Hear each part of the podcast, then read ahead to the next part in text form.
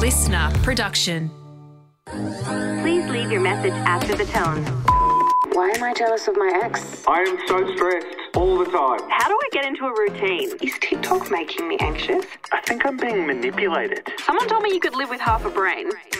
This is Do You Fucking Mind Mindset Hacks for a Badass Life, hosted by me, Alexis Fernandez. Hello, my beautiful beans, and welcome to today's episode. So, today's episode, we're going to be talking about something very fun because once you shed light, a lot of a lot of the things that we do in our life, we don't even realize that we're doing it. And this is, I think, one of them. And once you shed light on this, which is the sunk cost fallacy and why it is screwing you, once you realize how much you're screwing yourself over for doing this, and all of us do it to some extent, it will be like a light in your life and you'll be re- you'll be able to change so much about your life you'll be able to approach things differently. It is all about how you deal with losses how you learn to cut your losses how you deal with wins the possibility of a win versus the possibility of a loss and how you stop yourself from investing more time, money, energy, and resources into things that are actually not working for you. So, I'm going to give like a much better explanation and then what you can do to go about it, and then questions to ask yourself. I love getting you to ask yourself questions because that's the best way to learn about yourself. I'm going to be doing that all after the brain fact, but it is so good. It is one of my favorite because I, I started reading about this a couple of months ago and then I thought, I'll do it as a brain fact. And then I'm like, no, we're dedicating a whole episode to the sunk cost fallacy because it bleeds into every area of our life. It bleeds into relationships. Uh, that's a big one. Things you've studied at uni, jobs, investments you've made, businesses you've started, decisions that you've made, and then you don't want to back out because you don't want to look like a fucking idiot saying, Oh, I'm going to do this thing, and then now I'm not. Or everything, everything, every decision in your life is going to be influenced at least by this sunk cost fallacy. You're going to love it. Okay, no pet hates. I was talking with my producer just before on what like what pet hates could be, and we came up with like all sorts of things, but they're just too long winded to even like start. But one of them is slow walking people when you're trying to walk fast. She walks slow, her partner walks fast, and I'm resonating with her partner so hard. So sorry about that, Elise. Cool. Let's get straight into the brain fact. The brain fact of today is all about cyclooxygenase and its role in pain and the painkillers that kind of target these cyclooxygenase pathways. Okay. Now, for the sake of this brain fact, I'm going to be referring to cyclooxygenase as COX, C O X, not COX as in penises. Okay.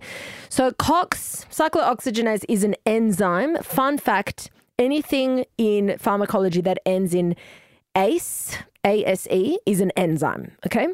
So cyclooxygenase. It's an enzyme and it is a major target for NSAIDs, which is non-steroidal anti-inflammatory drugs. Okay, so NSAIDs, these non-steroidal anti-inflammatory drugs target the COX enzyme, okay? And there's a drug such as aspirin, ibuprofen, which is like Advil, Nurofen, naproxen, which is things like Aleve, and then other other NSAID drugs as well. These drugs, non-steroidal drugs, work on reducing pain and reducing inflammation. Okay, but they also come with a, a, whole bunch of them do come with a lot of side effects when taken repeatedly or when taken in really large doses, such as gastrointestinal bleeding and ulcers. It affects platelet aggregation, which is basically a fancy way of saying like clotting, where the where the platelets clump together and form a clot, which is necessary for many things, obviously. Uh, and it's also why people will use aspirin as a blood thinner because it kind of counteracts that effect. Um, and it these drugs will also impair renal function, among other things. So, cyclooxygenase is broken into two types. We've got COX1 and we've got COX2. And the newer version of the drugs, which I'm going to get into, only target COX2 and not COX1. So we do see a reduction in the side effects, but there are times where you're not going to want to take the ones that only target COX2 and you're going to want to take the other ones. And I'm going to explain why that is. So NSAIDs work by inhibiting the synth- synthesis or the creation of something called prostaglandins. So prostaglandins are synthesized by COX1 and COX2. And NSAIDs inhibit that that synthesis happening. So COX1 and the prostaglandins made by COX1 are always on. They're always happening. It's just this constant thing. And these these trigger a whole series of things such as um, renal perfusion, which is, means that it allows more blood into the kidneys. It maintains the creation of mucus in the stomach, the, the GI tract. Um, so basically, the stomach doesn't just eat itself and damage itself. And it helps with platelet production and platelet aggregation. Okay. Then we've got COX2, and COX2 is synthesizing prostaglandins, but this synthesis only happens when it's triggered by some event, and that event is tissue damage. So when you get tissue damage of some sort, which can happen in a million like way, in a million different kinds of way, ways. Can I speak English? No. Um, and when these prostaglandins are produced, they have a lar- they play a large role in pain because they uh, they cause inflammation, they cause fever, and they inhibit the the clotting, the, the job of platelets. Okay. Now all NSAIDs inhibit COX2 and some also inhibit COX1. And like I mentioned before, we've got aspirin. Aspirin targets COX1 more than it targets COX2. Ibuprofen targets both equally, so does naproxen and things like that. And when you inhibit these, you're stopping what they normally do. So I said, you know, the first one is like, you know, the mucus in the stomach, allowing blood into the kidneys, all of that. So when you inhibit, you are stopping. Okay.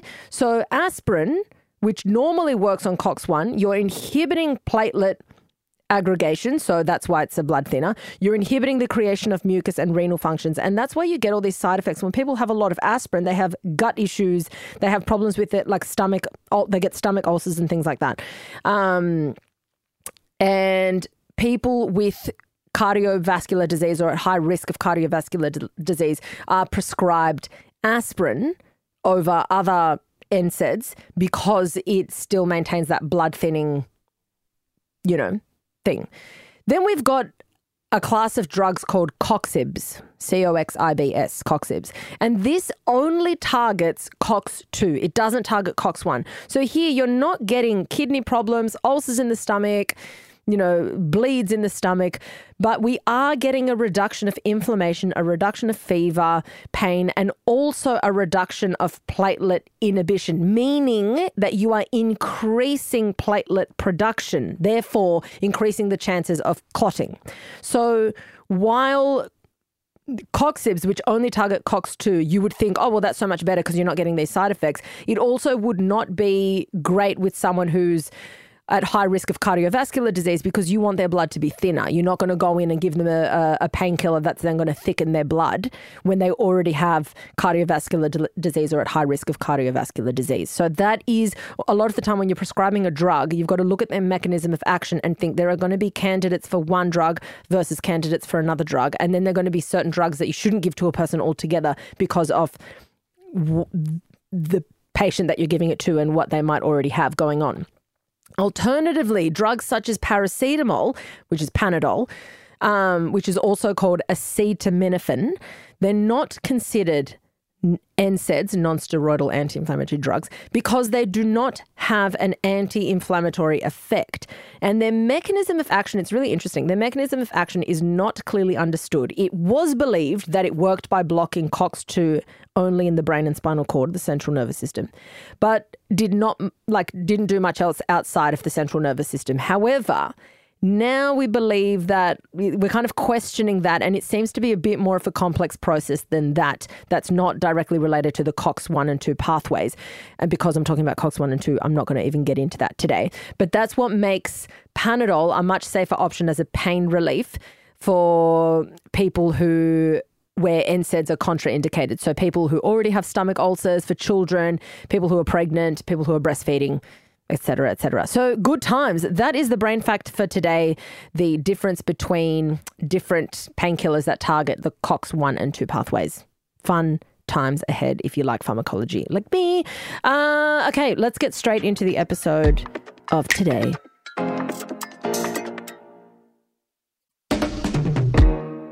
So we're talking about the sunk cost fallacy The definition it, uh, the sunk cost fallacy is our tendency to continue with an endeavor when we have already invested time, money, or resources, even if the cost of staying outweighs the benefits.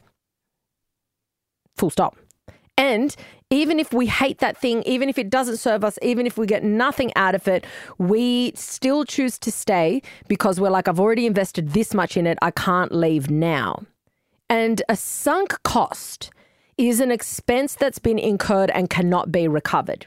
It's not an investment that could give you something back later on. So a sunk cost is kind of like time is a sunk cost, right? You've like it's spent no matter what you do, no matter what you do, that time is gone and done and you can't get it back. Um, a lot of money in certain situations can be a sunk cost and when you look at something like logically yes there's a chance that this investment could could reap some reward but if you know, a lot of investments, people sink all this money into it and it keeps going downhill, downhill, but you don't want to realize the cost of how much you've invested in it. So you keep pouring money into it, hoping that it turn around when logically it's like, this has never shown that it's going to be profitable. And here I am just sinking so much cash into this thing. Um, so it's basically the feeling of I've come this far, or we have come this far. I can't give up now, even though I don't want to do it even though I have no interest in doing it. And it's likely going to cause me to invest more money, more time into this thing that I don't want to continue with. Okay. So if you've already incurred a loss and if you cannot recover that loss, then people are likely to keep going because they if they were to end it then it's officially a loss but if you stay in it then psychologically you're like well i'm still doing it is it actually i haven't lost it yet it's kind of like gambling. When you're gambling and you keep gambling, gambling, you're still currently in that gambling session. So until you walk away, you haven't officially, well, I mean, you've lost it, but you don't perceive it as a loss until you've ended the session and you weigh up the numbers. You're like, I either won or I lost. Okay. Um, another example is a really fucked relationship and you spend years and years and years in it. And then you see people being like, well, we've been together for 15 years and that's literally their reason for staying. That is the perfect example of the sunk cost fallacy staying in a relationship that you are miserable in purely because you've been together for so long. So unhealthy, so not okay. A degree, people do this all the time, a degree that obviously cost you money if you're in a country that charges you for uni, like this one, Australia. Um, a degree that was expensive, but you stay in it because well, you've done the degree and now you've got a job in that thing that you did the degree in, and you are miserable, but you're not going to change it because you're like, well, I've got the degree now. I've spent all those years studying, so now I have to work in in you know in this industry, even though I'm miserable and I hate it. And I know for a fact that I would be happier doing something else. But you don't want to realize the loss of the money and the years. So you stay doing what you're doing, even though it's causing you more harm than it's actually causing you good. Um, also, like I said, money that you've put into a business that you might have started, and then you keep pouring money and time into this business that's never going to happen. Even if you're like, I'm not passionate about this fucking business anymore, but you're almost like mortified at the thought of everything you've put towards this business that you force yourself to keep contributing to it, whether it's with time or money, because you don't want to admit that it's a loss. The main thing with the sunk cost fallacy is that you cannot recoup what you've already invested. It can't be recovered. And a, another really good example that I heard online, I wish I could reference where I heard this thing, but it's this idea of going to an event or like a weekend away, but let's call it an event. And you really don't want to go, right? You really, really don't want to go, but you've already bought the ticket, you've already, you know, bought the outfit, you've already spent time, energy, and money on this event. So even though you're like, I fucking do not want to be there, you're like, well, I've already spent this money. So not only have I already spent the money, but I'm now going to spend more money getting in, driving there, or, you know, getting an Uber. I'm going to spend money buying drinks there. I'm going to spend time that I don't want to spend. I'm going to be there miserable purely because I've already spent some money on this thing. When in reality, it'd actually be less of a loss if you're like, hate that I've already spent money on it, but I'm just not going to go because I know I don't want to go, versus forcing yourself to be somewhere you don't want to be and spending more money and more time on that thing. So that's a prime example of the sunk cost fallacy. Another example is when you buy something like a sweet treat after dinner, something you're excited to eat, and it tastes like shit, but you're like, well, I've already bought it. So I'm going to eat it and you hate it, but you still eat it anyway because you bought it, right? But that loss, the money that you spent on that thing has already been spent. You're not going to recover it, whether you eat it or not. You're not going to recover it. The same as watching a series right to the end, being like, this is so shit, but I have to stick it out because I've already watched half of it. What a waste of time. Who is susceptible to the sunk cost fallacy? Everyone is susceptible to the sunk cost fallacy because there's a lot of like psychology that goes in behind it that most of us will fall for. But some are more susceptible than others to this. Um, but it is, it's basically, there's been a lot of research that was done in like behavioral economics, and they found like all these different factors that are linked or associated with the sunk cost fallacy. And one big one is called loss aversion. So, we as humans, loss aversion is that we as humans are innately loss aversive, and that is where we are biased towards avoiding a loss because we feel that the fear of losing something is more powerful than the hope of gaining something. So winning $1,000 is awesome. But losing $1,000, the feeling of losing $1,000 is like so much worse than the positive feeling of winning. So we, our behaviors are going to be in general, not everyone, but in general, our behaviors are going to be skewed towards avoiding that loss at any cost versus risking something and winning something and you know gaining a win. So how is this linked to the to loss aversion in the sunk cost fallacy when we've already lost the money?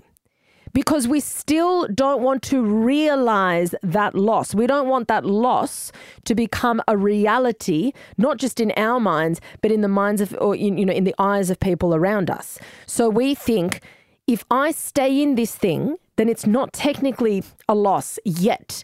And you think, well, you know, if I stay in it, then I'm still making the most of that thing that I invested and, and I haven't, you know, lost it, even though you actually have lost it. What we don't realize is we have already lost that thing.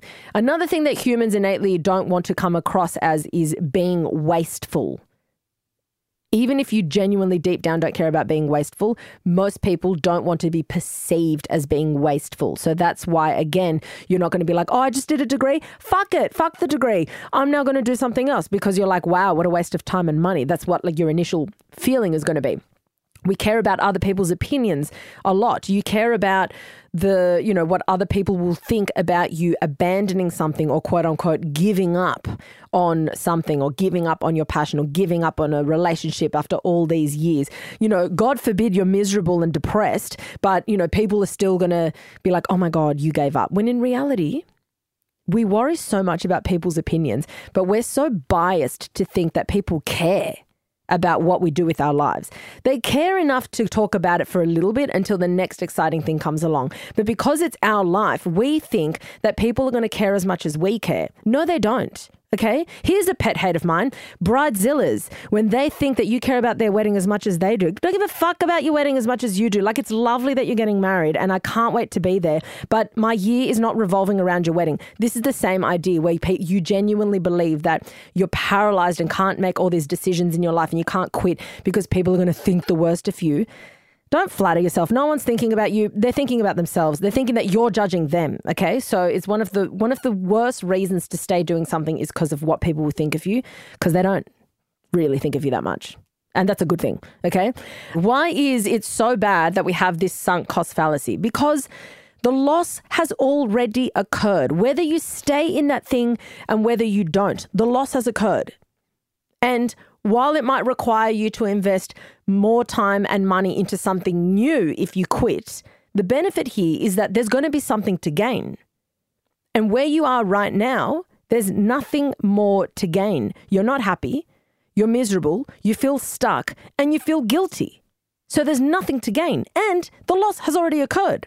It makes you act against your best interest. This this belief system that we all have, some greater than others, it makes you act against your best interest. You are doing things that are not going to benefit your mental health, your overall happiness, and your future. Because you're saying by by by by going by this sunk cost fallacy, you're saying my life can only be as good as it has been. It can't improve because I'm stuck in this loss and I'm making this loss bigger. Okay? So it's like literally when people say cutting your losses, it is directly referring to this. That loss will only get bigger if you stay, it's not going to go away. Um, you also cockblock yourself from achieving anything that's going to be in direct conflict with what it is that you're staying in. So, whether that be a relationship, whether that be a career, whether that be something you could be doing with your spare time because you're already investing that spare time in this side hustle that you fucking hate now, but you're embarrassed to throw it away. You're completely cock blocking yourself. The amount of people that will stay in a relationship after decades purely because they're like, well, you know, it'd be such a waste of 20 years. The years have passed. Those years are never coming back. They're never coming back. You don't have a, a, you know, you don't have a fucking time machine. So whether whether you stay in this relationship and be miserable, or whether you leave this relationship and either are happy alone or find love again, those 20 years are done and dusted, mate. They're never coming back. So to think that it's a waste is to say that the last 20 years of my life is a waste. Is it, though? No, it's not, because you still lived those years. Okay?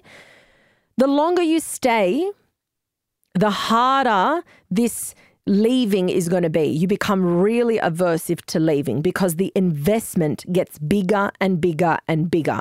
When the investment is small, the risk and the and the loss is small. When the investment is big, the risk and the loss is bigger. Okay? So if you keep staying here, I can guarantee you're going to feel this way in 5 years, in 10 years, in 15 years, but it's going to be harder to pull the pin because you're going to be like, "Oh my god, it's even more years and I feel like I've invested more." Like I've got a friend who he's a lawyer and he hates his job. He works fucked hours. Like the job, he doesn't mind the job, actually. That's a lie. He doesn't mind the job, but he hates the hours. He has no life whatsoever. He works unbelievable hours every week. I've never seen anything like it. And I'm sure he makes good coin, but there is no balance and no quality of life. And I always say to him, I'm like, would you ever consider quitting? And he's like, no, my God, do you know how, how long it took me to get here? I'm like, uh, get where? to a miserable place. Like, genuinely, get where? You're so miserable. You have no time for your friends, no time for your family, for your sake, not for their sake, but for your sake. You don't get to spend time with the people that you want to spend time with. You never get a break ever.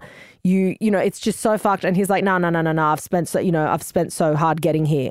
Getting where? Getting to where you're miserable. And people do this all the time, all the fucking time. So, so you then become less likely to take risks in the hope of something great for yourself because your loss aversion is linked to this fallacy, this sunk cost fallacy. So you think, well, I want to recover these losses, even though you can't because it's sunk, but I want to recover these losses. And my attention now is going to be on recovering these losses. So therefore, I'm living in a reactive state and I'm not in a proactive state because I am just trying to like protect and recover and make sure that I don't lose any more. And I'm, you know, wasting even more time trying to protect this. And while it would be lovely to live a life where I'm happy and to have a career that makes me happy, even if it means less money, where I can be happy, that's too great a risk. And then I have to finally realize this loss by calling it a day on it. And when you are influenced by the sunk cost fallacy, you are actually using emotion way more than you're using your logic. So you end up spending more money, more time, more effort, more emotion that's then again going to be sunk because it can't be recovered. And then this is what causes you to stay indefinitely trapped in this loop because you are emotionally attached to not losing, loss aversion, sunk cost fallacy, loss aversion. You get so emotionally attached to not losing that you do not see this as a loss until you walk away, not realizing that you have already lost. You've lost the time, you've lost your mental health, you've lost your peace of mind. This is your opportunity to step away, being like, I'm cutting my losses. Literally, I'm cutting my losses. So, these are the questions that I want you to ask yourself to feel a little bit more confident in not falling for the trap of the sunk cost fallacy. Firstly, what will I lose if I quit now that I have not already lost? Because there's going to be some things that you will lose, like a job for some people. Um, what what will you lose? You know, you might lose your partner, but if you're miserable in the relationship, is that that greater loss if you don't even want to be in the relationship? So so ask yourself, what will I lose if I quit now that I have not already lost with the passage of time? What are my fears around quitting? What am I scared of what's going to happen? What are the chances of me finding happiness in this versus the chances of me finding happiness trying something new for myself? Hint, the chances are a lot higher that you're going to find some find happiness quitting. What are the realistic chances of me recouping my losses? Realistically, be harsh. Who am I afraid to disappoint? And if being truly happy is on the cards by disappointing this person because I'm saying, oh, I'm quitting this career that you thought I'd be brilliant at. If being happy is on the flip side of that, is that a fair trade? Sometimes we think the worst thing in the world is to disappoint our parents or disappoint our community because we started in this career and then whatever. But because of that, we end up leading a life where we're not fulfilled and we're relatively miserable.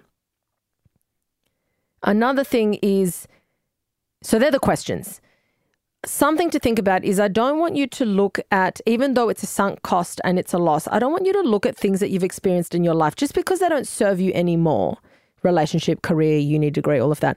Just because it doesn't serve you anymore, don't look at it as like I've wasted it. It's never a waste. You still lived those years. You still met people. You had experiences. You created memories.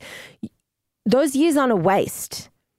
Okay. You can't get them back. That's true. But they're not a waste because good or bad, you're never going to get them back. So even if, like right now, if I look back, I think, oh yeah, my last three years were great. My last 10 years were great. You know, there was good and bad in it. But regardless, I can't get them back. So whether they were good or whether they were bad, it's not a waste. It's me living my life. So I don't want you to think, oh, you know, I've done something for the last 10 years. It's a waste if I change what I'm doing now. No, it's not. You still lived, you still experienced, you still met people. So to stay miserable, that makes zero sense because those years are still your years. You still did something with that time. And in almost every scenario, you can always apply your learnings from a different experience into your new experiences. I do it all the time. The shit that I've done that's failed for me many, many times, but I've repurposed those skills into something else that I'm doing. And it works every time. So in future, I want you when you when you start something, when you invest your time and energy into something, I want you to think about the importance of knowing when to quit and how to pull out of something. And the important thing to do is have kind of benchmarks or guidelines to know how much am I willing to invest or at what point am I willing to stay in this and at what point do I feel like I have to leave? And make it known to yourself before you enter. It's kind of like when you go into an auction. Not that I've ever gone into an auction, lol. Good times. But when you go into an auction, most people will have an absolute like top ceiling limit of what they're willing to spend. They're not going to go over that limit because if they do, it's just way too much of an investment and they're, they're going to be drowning in debt. Okay. So they have a limit. You should do the same when it comes to emotional investments, when it comes to time investments. I'm only going to invest X amount of time in this thing. And if I don't start seeing some reward or if I don't start feeling good, I'm pulling out of this investment and I'm going to cut my losses. Before you enter anything, think about it that way. I have to, like, what are the markers to let me know that I need to stay? So, what are the performance markers? And what are the markers that let me know that I need to leave? And look at it coldly and clinically because emotionally, it's not really helping us. So, you got to do it logically.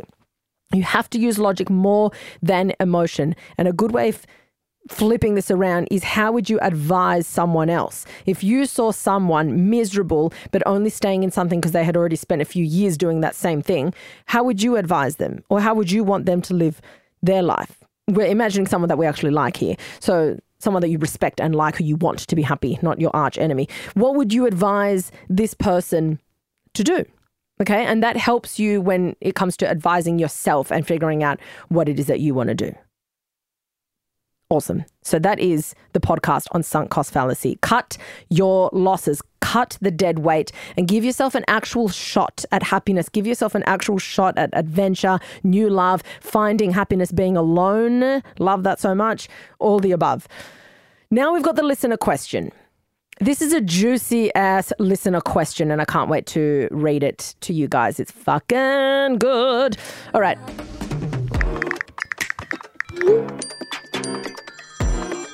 You have one unheard message. Hi, Alexis. I'm a guy and I love your podcasts. I find them very interesting and really valuable, especially as a lot of the time you are coming from a woman's point of view. I am keen to get your thoughts on a situation which will be pretty left field and probably not overly popular, but I would appreciate your brutal honesty. I'm currently married and I have been for the last 16 years. My wife and I had our ups and downs over the marriage, but we get on well and have what I would say is a pretty good marriage on the whole. We have one child together. However, for the last seven years, I have been having an affair with someone who I've grown very attached to. It ended nine months ago. Originally, it started when this person was also married, but she left her ex husband two years ago. As stated, she met someone else nine months ago and abruptly ended what we had. I have found this extremely hard to deal with, and I'm still battling, to be honest. I know what I was doing was wrong, very wrong, but I found myself in a situation where I was in love with two women and knew the only way it would end was for her to meet someone else as she has. She's a cool person and deserves to have what she's getting now, especially as I couldn't give her fully what she wanted. But it's a constant battle on the daily to not think about her or the situation, and it's doing my head in. I just went back and listened to episode two, and I finally cut all links, texts, messenger, Instagram, etc. Uh, I thought I could work through it and remain friends. That that was her current wish, but I finally realized that I can't.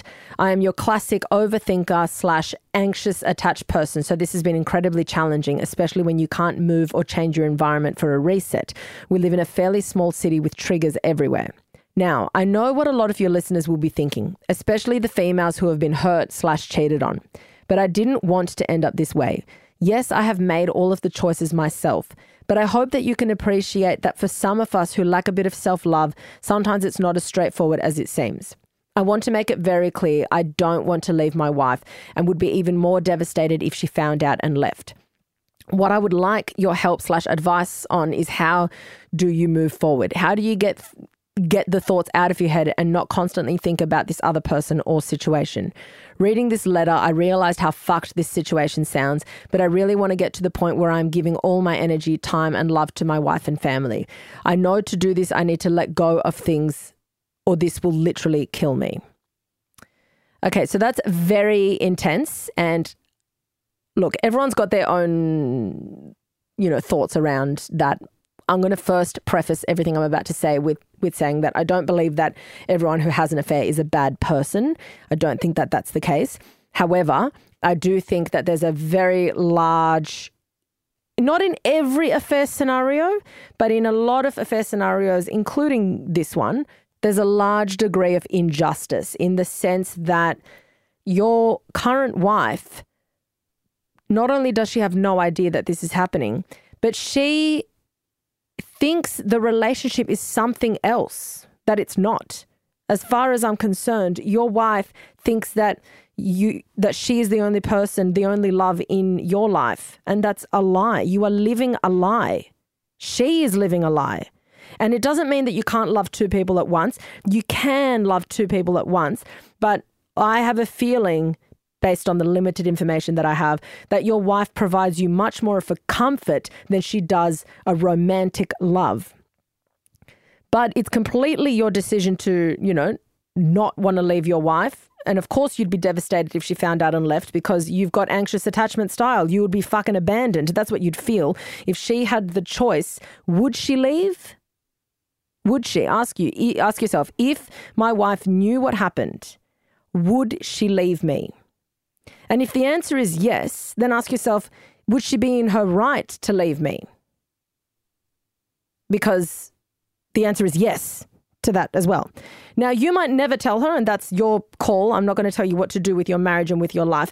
But a lot of the issues that are stemming here is the fact that you have this big secret that you're struggling with okay? Because you can't really talk to many people about it. So, on top of the fact that you're going through this heartbreak, you're not able to tell people about it because you obviously don't want your wife to find out and you don't want it to hurt your wife. But I think a lot of your issues here, while I don't agree with, you know, because you're also not giving your wife an option to also go and shag someone else. What if she's like, cunt, we could have had an open relationship. You were there freely, you know, banging whoever you wanted to bang. What, what if she wanted to do the same that you want to do, but out of respect for you, she didn't? So it's a very skewed dynamic here, and I find it very unfair. And I was thinking about this earlier, and it's frustrating because I was saying to my producer before, I was like, I would be devastated if Tyrone cheated on me. But one of the biggest things that would hurt me is the behind my back. I could almost, like, it would hurt me so much, but I could almost wrap my head around the fact that he had slept with someone or whatever. But the fact that he's like lying through his teeth and pretending that the relationship is something that it's not would be a killer for me. A fucking killer because you've deceived me. So I think it's really difficult to try and possible but difficult to try and mend things in the relationship when they don't even know what it is that you're mending. And also, I've noticed here, you're not even trying, you're not prioritizing your marriage here. You're talking about how you feel. So I feel really bad for your wife. So I'm, I'm going to address how you can start to feel better about yourself right now. But I'm just going to say, I feel terrible for your wife. This is a very unfair situation. But each to their own. Everyone has their own, like, dramas. Now, when it comes to you and getting over this heartbreak, I think you've got to be focusing on not so much breakup tips and breakup tools, but because you're a classic overthinker and you're very anxiously attached, the fact that she would have left you would have triggered a lot of this anxiety around attachment and abandonment. So, for you personally, I think you need to be doing more work on things around self love and finding things that are going to reinforce your purpose outside of that. So this is this is relevant to all kind of breakups for people that are anxiously attached.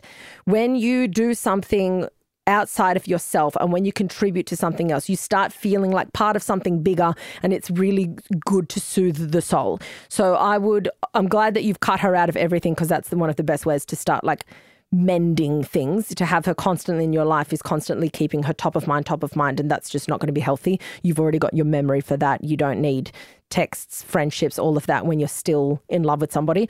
Um, but I think that it's really important to come up with something new that's going to give you like a really strong sense of like being.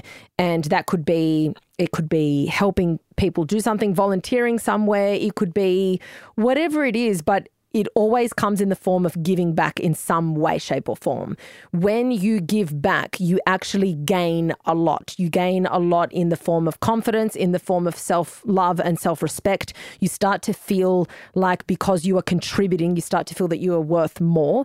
And then that builds up your self esteem and how valuable you feel as a person towards yourself and how valuable you feel towards other people. So I think that getting involved in something that you're not currently involved in that's going to a get your mind off it and b get you out of your head and you know focusing on something that's greater than yourself you're going to start to feel a whole lot better. And i think this this applies to not just heartbreak but this applies to any level of anxiety and sadness. The moment you get people kind of contributing outside of themselves to something that they think matters, it completely changes how they feel about themselves. And a lot of heartbreak has to do with you not feeling ultimately not feeling good enough for that person because and the reason I say this is if and I don't think anyone's better than anyone else. I'm going to preface what I'm about to say with it's not that people are better than other people, unless you're a rapist, in which case you're scum, but it's not that people are better than other people.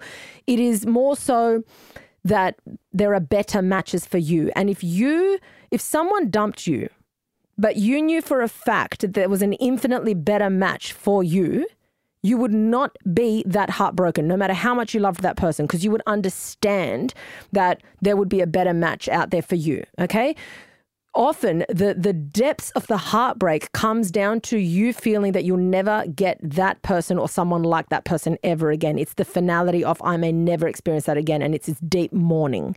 But the moment you start to work on your relationship with yourself, you feel better about yourself and therefore you think I'm actually capable of having these like really great feelings, either ones that I provide for myself or ones that I find elsewhere. Now, I would also advise you to do things that are going to take your mat. If you don't want to leave your wife, you owe her fucking big time. Can't. Love you so much for being a listener, but seriously, you owe her. So it is your job now to, if you're deciding to stay in this marriage, and I know you said you're giving her time, energy, and love. I'm glad. That's the bare minimum. But I want you now to do things in the marriage that you have not done before. You have to level up as a husband to your wife because she, the bare minimum, deserves that. Okay. If you're not going to tell her, hey, this is what I've done, you now have the option to stay or to leave, then you need to fucking. You need to make this marriage fun. You need to be doing things that make her feel really fucking valued. You need to be doing things that where you preempt her needs and you're there for her before she has to ask for something. Understand what her love language is and cater to that love language.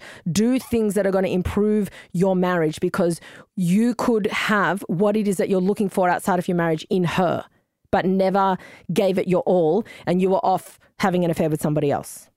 Okay? So the grass is greener where you water it. So water the fucking grass at home and see if that changes how you feel. That is all.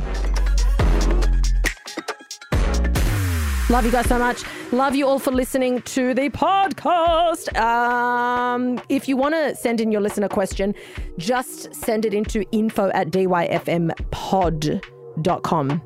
Anyway, good times.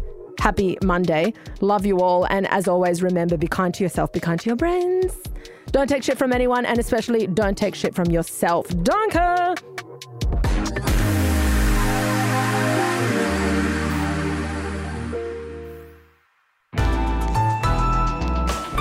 Listener.